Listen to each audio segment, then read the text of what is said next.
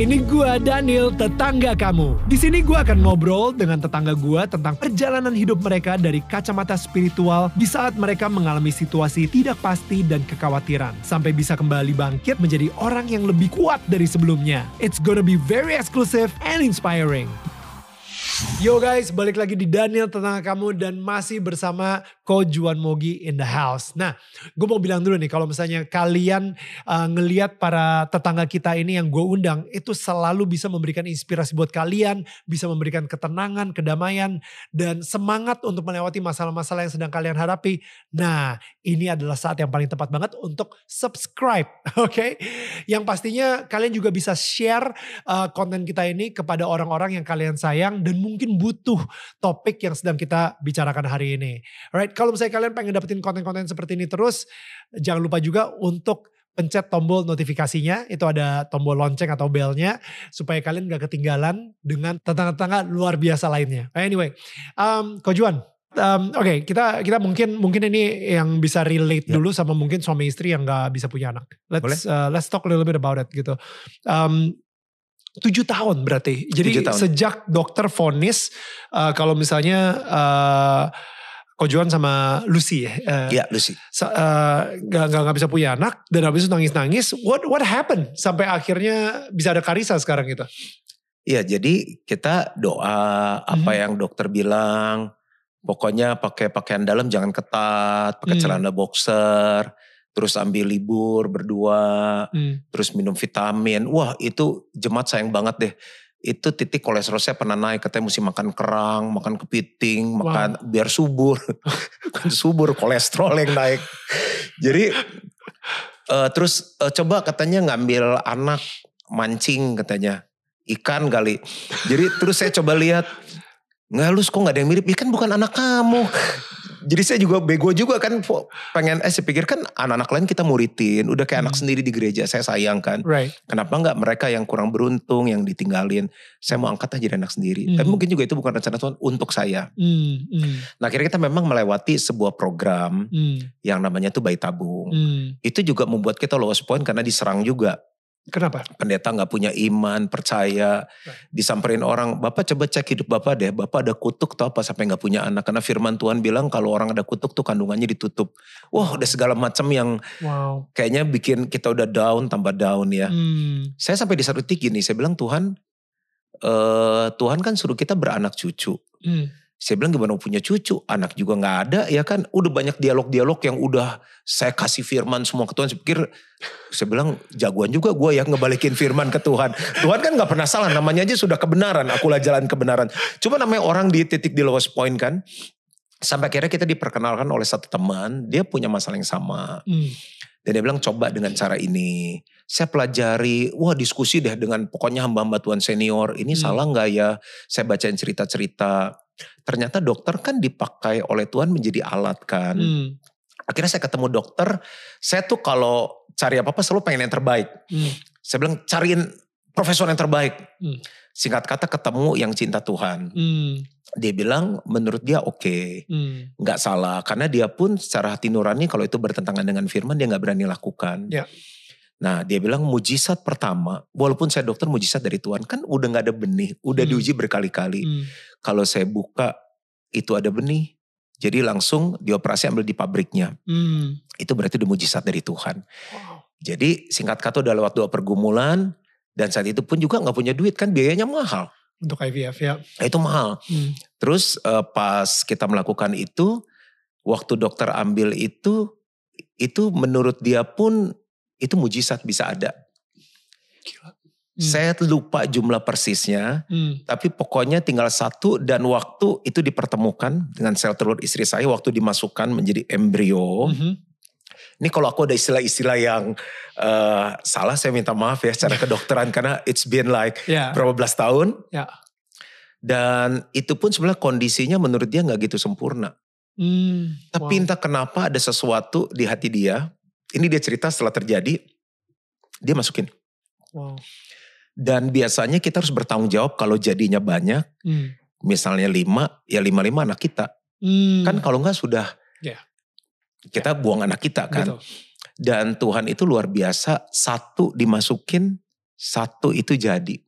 Wow. Sampai dokter itu ajak saya keliling ke pasien-pasien yang lagi dirawat karena program ini. Dia kasih tahu, dia ini mujizat. Yang nggak ada, ada dan itu nggak bagus dan itu jadi. Jadi Wow. kurang lebih itu prosesnya. Wow. Dan Hmm. untuk itu pun kita diserang dan dibuat down lagi. Hmm, Masa seorang pendeta katanya lewat cara itu. hmm, hmm. Kurang lebih begitu. Tapi nggak tahu ya, saya tadi ngedenger itu aja, ya em, Tuhan itu mampu membuat sesuatu yang tidak ada jadi ada. Ya. It- it- kalau misalnya ngomong-ngomong soal bayi tabung, saya juga punya teman saya. Eh, dia IVF-nya eh, gagal. Dan ketika Tuhan berkehendak mereka tidak punya anak, ya atau belum eh, bisa punya anak, dan itu IVF-nya gagal gitu. Jadi em, bukannya apa ya, ya tetap akhirnya the ultimate eh, yang memberikan keturunan atau bukan ya adalah Tuhan gitu. Walaupun kita Betul. udah berusaha sebisa mungkin, dokter udah berusaha sebisa mungkin melalui bayi tabung pun juga gagal. Tapi untungnya eh, dia masih ada satu satu benih lagi dan satu sel telur lagi. That's like the last of the last of the last of the last. Setelah itu mereka nggak akan pernah nyobain dan itu berhasil Wow. gitu. Jadi dia pun juga pas dikabarin kalau misalnya itu berhasil nangis sih. Udah kayak benar-benar emang dia sadar banget kalau ya Tuhan tetap bekerja di situ juga gitu. Iya. Ya, Aku boleh nambahin satu hal nggak? please. Paling lucu gini, terus kita lagi doa, puasa gitu kan. Saya akhirnya nulis buku Nothing is Impossible kan. Hmm, Dan waktu buku itu ditulis, itu lagi diproses kita nggak tahu punya anak atau enggak atau gimana. hmm, Dan eh, yang paling lucu waktu saya doa tiba-tiba tuh Tuhan kayak taruh di hati saya. Kenapa sih kamu pengen punya anak? Kayaknya lu ngoyo banget pengen punya anak. Ya saya bilang kan emang orang semua kawin pengen punya anak. Hmm. Terus kenapa kalau punya anak? Ya biar happy. hmm. Emangnya kalau nggak punya anak nggak happy? Dek. Iya ya. Berarti sumber happy-nya saya bukan Tuhan. Anak. Ya. Udah, jadi saya nggak doa dulu. Saya curi, iya kenapa gue pengen punya anak. Jadi gue jadi orang goblok. Kenapa gue pengen punya anak. jadi saya gali lagi Alkitab. Tuhan bilang beranak cuculah, penuhi bumi, taklukkanlah itu. Hmm, Aku mengendaki kamu juga di Alkitab adalah keturunan-keturunan yang ilahi. hmm. Oh saya ngerti. Ternyata tujuan pernikahan yang pertama supaya pasangan kita lihat Kristus dalam hidup kita. Ya. Yang kedua, itu dari kejadian 1 ayat 26 sampai 28. Yang kedua, supaya kita melahirkan keturunan-keturunan ilahi. Hmm, Yang ketiga, supaya kita menjadi display kerajaan Allah. hmm. Orang lihat kita itu lihat seperti hubungan Kristus mengasihi jemaat saat si suami mengasihi istrinya. Hmm, hmm. Wah, saya ketemu. Saya bilang, Tuhan, kenapa aku mau punya anak? Supaya aku bisa melahirkan keturunan ilahi. Dan kalau aku selama ini muridkan orang lain, aku diizinkan memuridkan anakku sendiri. Wow. Kan kalau saya ngajar, saya tuh orang gini, saya ngelakuin, baru saya pengen khotbahin gitu. Right. Nah gue gak pernah memberi, gue khotbahin memberi. Lu ngaca aja. Ya. Terus saya bilang, "Eh, Pak anak saya ini kurang ajar Pak, anak saya brengsek. Ya Mbak, Mbak, harus pimpin doa dong, ya harus begini dong, gini-gini. Eh lu ngomong, lu kan gak punya Nggak anak. punya anak, ya. Eh, Begitu saya punya anak, waktu eh, Alkitab bilang Bapak tuh mengasihi kamu seperti Bapak kepada anaknya, itu saya bisa bener-bener tuh.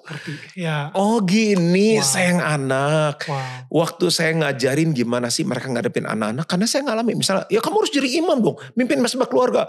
Baru saya manggil anak saya doa, dia lari dulu setengah jam, cuk suruh duduk di sini. Dia ini ntar dia main sama bonekanya, dia udah mau emosi juga nih. Oh ternyata nggak gampang jadi imam. Ya. Ternyata saya tarik kesimpulan, di mana ada visi yang benar, Hmm, sesuai firman Tuhan, di situlah ada jawaban doa hmm. untuk doa yang kita naikkan. Nah itu Hmm. tambahan untuk poin tadi. Hmm, hmm, Seringkali kita nggak nggak tahu apa yang kita minta gitu. hmm. Ya pengen aja. Hmm. Tuhan rumah besar buat apa lu rumah besar? Hmm, ya, ya, ya. Sup- supaya keren aja biar tetangga Ya. gue apa nggak merendahkan gue dan gue biar bisa happy. Oh, happynya di rumah besar. Ya, balik lagi Tuhan supaya aku sukses. Emang sukses buat apa? Emang sekarang belum sukses. Hmm, hmm, Di situ ya jadi satu bab di buku saya dan jadi setiap kali saya mau doa, saya tahu yang saya doa harus yang sesuai dengan firman Tuhan. hmm, dengan hatinya Tuhan lagi. Iya. Wow, I I really hope uh, pada semua tetangga yang lagi dengerin saat ini khususnya yang mungkin lagi struggle juga ya uh, belum bisa punya anak um, itu ya pertama ya bisa mendapatkan kebahagiaan itu bukan dari nanti punya anak gitu. Maksudnya, oh keluarga gue baru akan lengkap ketika gue punya anak gitu. Padahal um, ya bener-bener kita cuma bisa menaruh kelengkapan itu pada Tuhan dan kebahagiaan itu di tangan Tuhan gitu.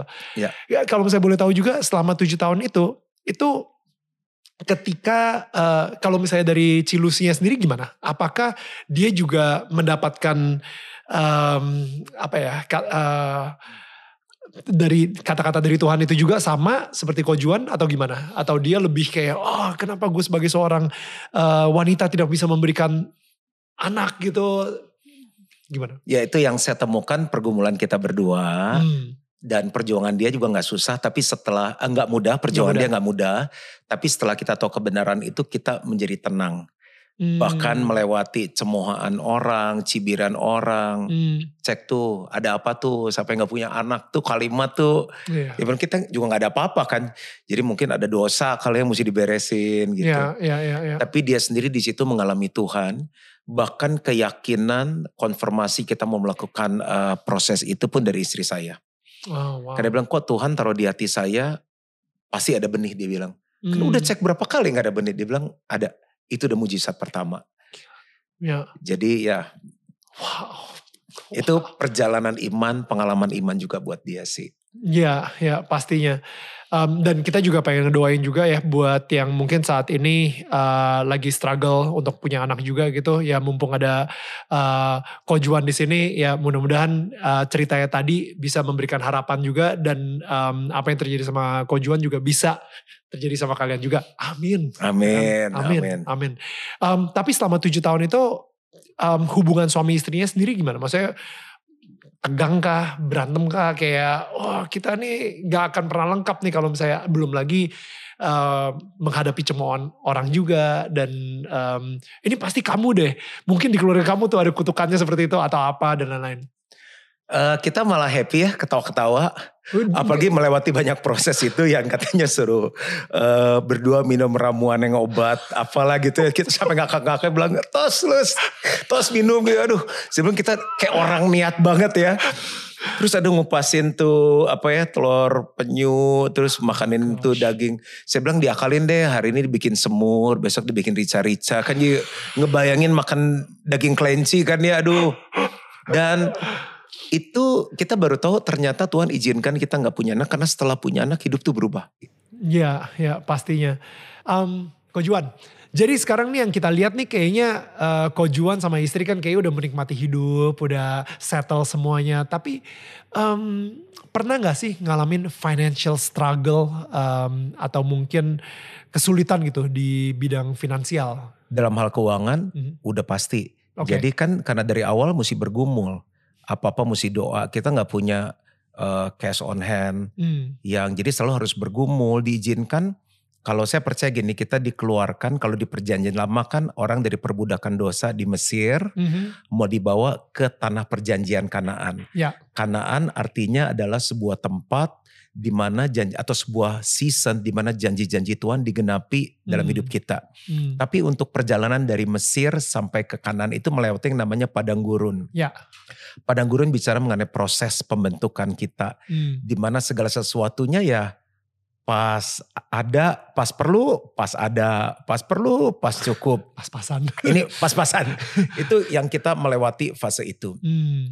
Tapi uh, kita melihat bagaimana kita mengalami dia Jehovah Jireh Tuhan yang menyediakan. Hmm. Jadi waktu mulai selesai uh, menikah itu, uh, sorry selesai bekerja, hmm. yang saya pas mau bekerja terus akhirnya menjadi pelayan Tuhan, ya. itu di saat itu melayani Tuhan cuma dengan gaji 250 ribu.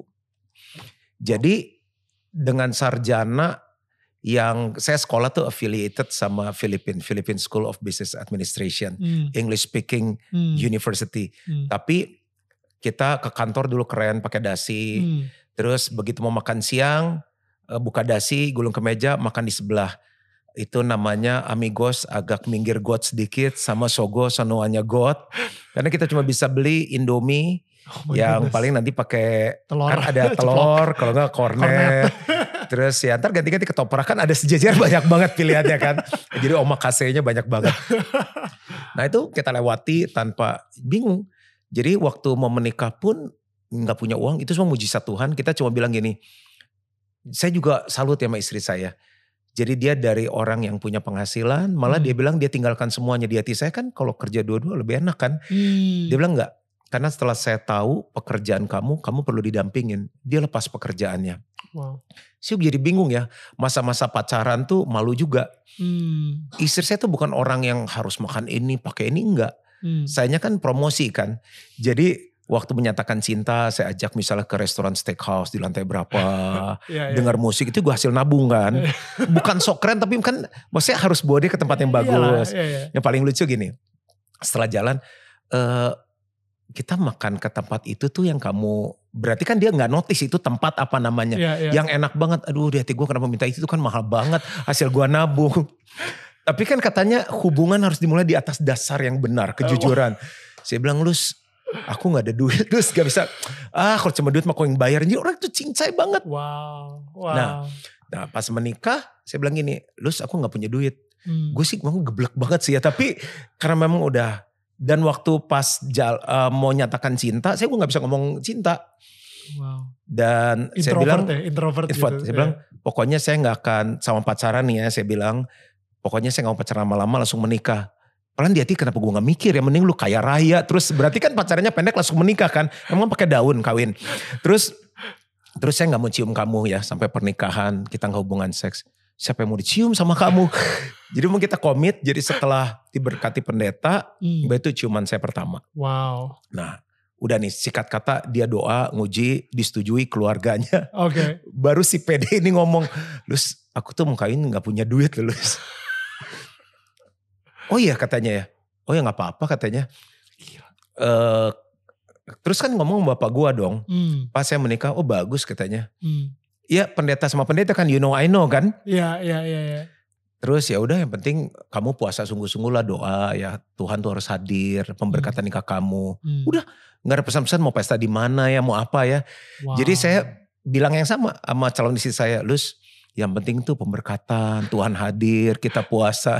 Dia, dia suami gue, calon suami gue sakit jiwa kali ya. Dan bener, kita sepakati cuma pemberkatan nikah, catatan sipil satu juta itu hari, sama udah kita bagi-bagi kue aja kan. Masa lu gila jahat banget udah datang nggak ngasih snack bokeh atau apa ya. Iya. Itu pembentukan yang Tuhan izinkan terjadi Wow. itu gaji satu bulan kita mesti ngitung banget. Jadi kayak kita beli roti tawar nih, Hmm. kan yang satu begitu tuh. Ya. Jadi kita kalau kita makan satu satu satu hari Kamis habis. Iya, iya. Jadi kalau kita mau rekreasi itu eh sebulan cuma makan di luar sekali, yang seratus ribu nilai nggak boleh lebih. Ya, Jadi kita ya. lewati semua proses itu. Hmm. Ya udah kita nikmatin aja. My goodness. Itu kalau tanya perjalanan keuangan. Ya. Sampai di satu titik kan ada gereja yang katanya gereja kemakmuran, Hmm. gereja apa. Saya cuma percaya hubungan saya anak dan bapak, bapak itu ingin anaknya hidup dalam keadaan baik. Hmm. Hmm. Kita sering kali jadi ketakutan, jadi yang aliran miskin, miskin banget. Hmm. Kan yang harusnya kekristenan kan balance, seimbang kan. Hmm. Jadi saya bilang ini sama Tuhan, Tuhan saya tahu keselamatanmu itu berkat yang terbesar dalam hidupku.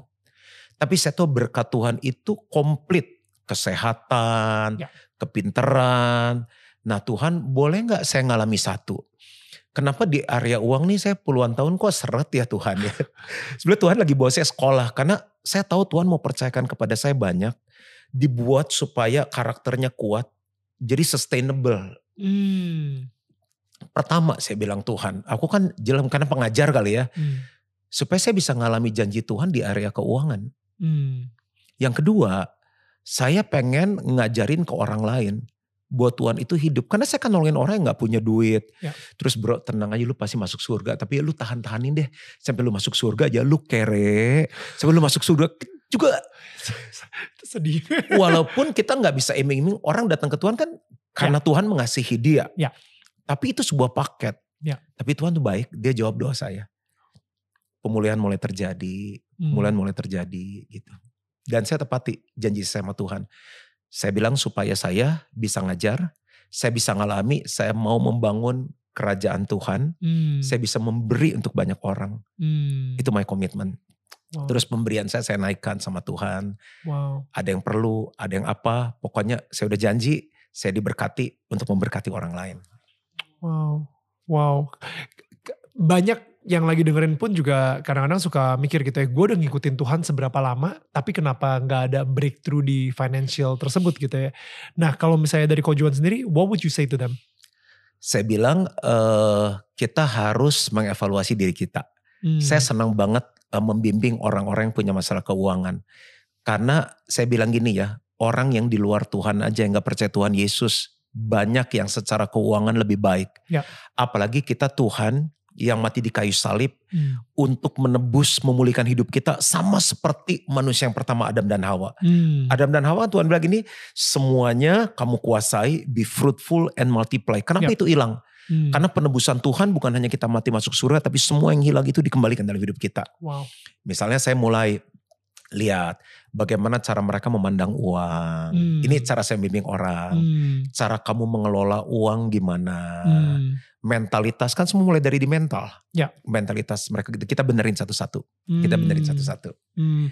Oke, okay. cara memandang uang yang sehat itu seperti apa emangnya? Uang bukan tujuan. Uang hanya sarana kehidupan. Tujuan hidup kita adalah memuliakan Tuhan, hmm. menyenangkan Tuhan. Hmm. Nah, bagaimana kita bisa menyenangkan Tuhan kan salah satunya misalnya memelihara keluarga kita dengan baik. Hmm. Memelihara keluarga kita kan kita nggak mungkin sekolah anak kita bayar pakai daun, mesti bayar uang sekolah. Exactly. Iya kan? Nah lalu misalnya kita mau menolong orang susah. Kan dengan kita menolong orang susah kita menyenangkan Tuhan. Hmm. Mau nolong apa gue jadi kurang. Hmm. Kan gak bisa semua kayak emas dan perak aku gak punya. Apa yang ku punya kuasa dalam nama Yesus. Ku berikan kepadamu bangkit dan berjalan.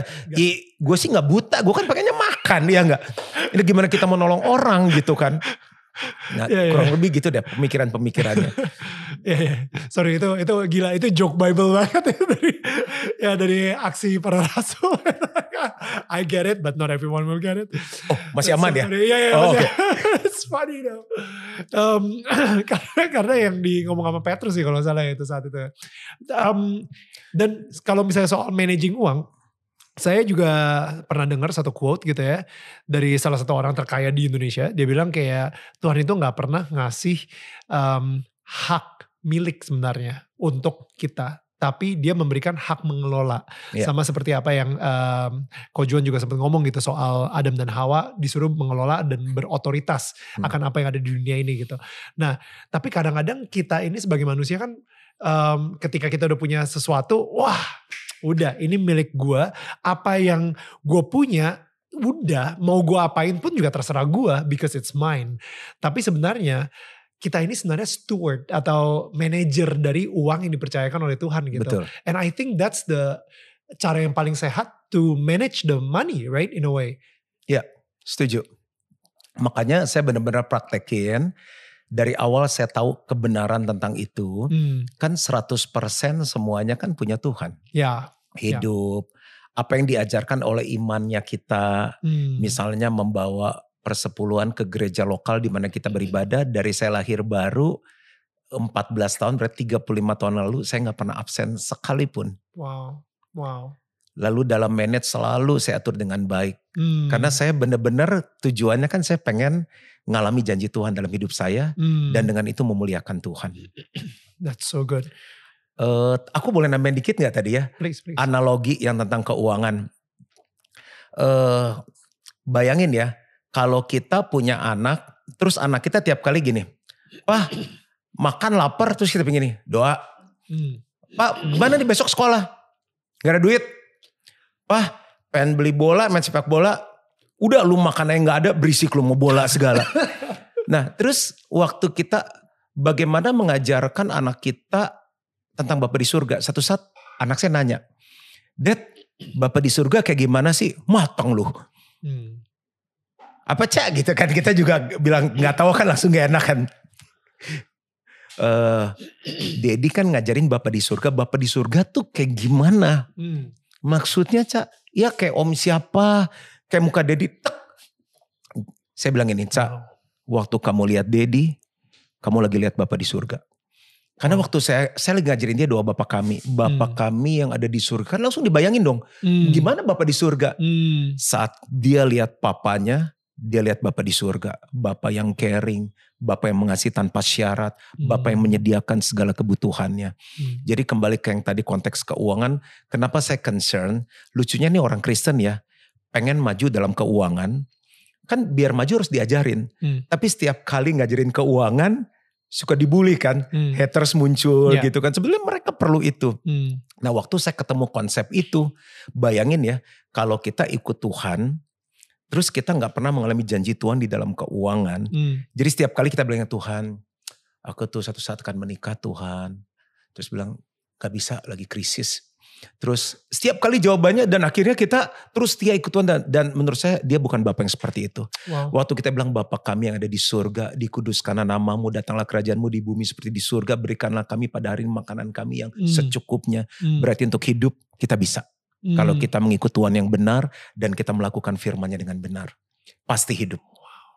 dan kalau kita punya si image uh, bapak tersebut di dunia gitu ya itu mungkin lebih memudahkan memudahkan anak kita pun juga untuk membayangkan karena dulu waktu gue kecil pun um, mungkin film-film dan dunia ini itu udah nge-twist Bapak di surga itu jenggotan tinggi, know, like, uh, putih semua, abis itu kayak di di kursi kerajaan dan lain-lain Iya, gitu kan. iya. And I think um, tadi yang uh, Ko Juan bilang bener banget sih. I think ketika anak kita kecil, um, mereka belum tahu tuh konsep konsep Bapak di surga itu seperti apa. Jadi satu-satunya refleksi Bapak yang di surga adalah kita. Betul. Ketika kita sebagai Bapak itu kritis, dia juga akan mikir kalau Bapak di surga juga kritis. Um, Bapak di surga ya, ah, Bapak di dunianya ini pelit, wah Bapak di surga juga pelit kayak gitu. And I think ini yang kadang-kadang kita perlu evaluasi lagi sih sebagai uh, ayah atau mungkin um, ayah kita sebenarnya seperti apa sih? And I think um, gue bersyukur sih, gue jujur kayak bersyukur banget mempunyai ayah yang sangat luar biasa, yang sangat uh, royal banget dan forward thinking. Maksudnya anaknya masuk ke dunia entertainment aja sebagai Chinese dia oke aja, no problem. Um, dan dia benar-benar ngasih nilai-nilai value yang sangat baik banget gitu, sehingga it's uh, nggak nggak sulit untuk gue membayangkan uh, bapak di surga yang begitu mencintai gue kayak gitu, Yeah. because of my father. Betul. Um, and I think that struck a chord sih di di hati gue Keba- karena kebanyakan kita sebagai uh, ayah mikir ah udahlah urusan anak biar bini gue aja yang ngurusin and that's dangerous. Iya. Hmm. Dan ini gue challenge kita karena satu saat anak kita mungkin akan kuliah, kita nggak tahu kuliahnya di mana. Kalau Hmm. misalnya di Indonesia kan bareng kita. Hmm. Tapi kalau dia mau studi di luar kota atau Hmm. di luar negeri, berarti kalau anak saya Februari nanti 14 tahun, mungkin tinggal 3-4 tahun lagi dia lihat kayak film Bapak di surga tuh kayak gimana. Hmm. Cara saya mengasihi dia, memperhatikan dia, bahkan mendisiplin dia. Hmm. Itu membuat dia bisa melihat Bapak di surga seperti apa. That's so good. Kita punya limited time untuk itu. Exactly, exactly. Dan mungkin juga dia punya bayangan nanti mau cari suami yang seperti apa. Hmm, ya. Kalau Ya. enggak dia cuma berpikir kalau kita nggak jadi film yang hidup, dia lihat di film oh yang cool tuh yang Hmm. eh, A, B, C, D ya, gitu. Ya, ya, ya. Kayak Robert Downey Jr. Iron Man. Wah, bapak yang cool itu seperti itu gitu. But I I love it. Um, Ko Juan, I just wanna say thank you so much. Ini gue belajar banyak banget uh, dari sesi kita hari ini gitu ya, obrolan kita hari ini. And I think um, gue berharap banget kepada semua tetangga kita yang lagi dengerin pun juga bisa belajar uh, dari Ko Juan juga. And um, how do they find you? Uh, TikTok ada ya berarti ya tadi ya kayak. TikTok ada. Berarti ada ya, Juan Mogi TikToknya. Iya. Um, that's, that's juga gitu. Oh enggak, enggak. Udah banyak berubah. Kan lewat masukan-masukan berubah. lewat uh, Lebih komentar rapi sekarang lah. Instagramnya semua juga rapi. lewat komentar haters gitu akhirnya jadi banyak berubah Betul. dan Instagram juga gue sendiri juga follow juga Kojuan and I Thank think you. uh, there are a lot of values yang Hmm. um, Kojuan juga share di situ I think it's very light it's very um, apa ya it's it's deep but it's light you know and Thank you. itu itu yang penting banget sih setiap kali kita ngelihat um, uh, Instagramnya Kojuan juga gitu um, dan di podcast juga ada uh, bahkan gue kemarin pas lagi lari uh, I was listening to your podcast about faith tentang iman. It's uh, I think it's one of the old sermon, Hmm. but um, karena gue lagi butuh banget dikuatkan secara iman. Um, jadi please uh, kalau misalnya kalian masih pengen nyari tentang you know tentang Pastor Juan Mogi ya you can go to that TikTok atau Instagram atau si YouTube-nya atau podcastnya juga. Um, Kira-kira ada pesan-pesan yang mungkin pengen disampaikan kepada tetangga kita uh, dari Kojuan you know how how can they live a more life like Jesus gitu. Uh, bagaimana untuk bisa hidup serupa dengan Yesus? Ya menurut saya kita harus punya pengalaman pribadi dulu bersama dengan Tuhan. Uh, ini bisa menjadi tips kita di awal-awal saya ngiringin Tuhan, pengen mengenal Tuhan, saya ngomong Tuhan, saya ingin kenal Tuhan lebih lagi, saya ingin mengalami Tuhan. Karena sebuah pengenalan tanpa pengalaman, pengenalan itu nggak hidup. Hmm. Tapi doa ini ngeri-ngeri asik sih. Nah waktu doa seperti ini kan kita ingin mengalami Tuhan. Bagaimana kita bisa mengalami Tuhan yang menyembuhkan kalau sehat terus?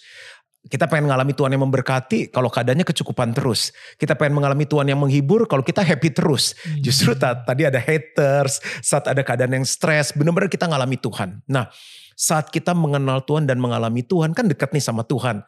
Kedekatan itu yang kita pengen membuat kita tuh jadi pengen serupa dengan Tuhan. Kan tadi ditanya bagaimana bisa jadi serupa Tuhan. Kayak misalnya saya ini kan bergumul nih pengen terus badannya ini tambah kurus. Sehat sih udah nih setahun dua kali check up. Tadi pas sebelum ini kita pasang mic kan Daniel buka baju. Pas di depan saya pasang mic. Terus giliran saya mau pasang mic kan saya bilang boleh gak izin saya gak buka baju.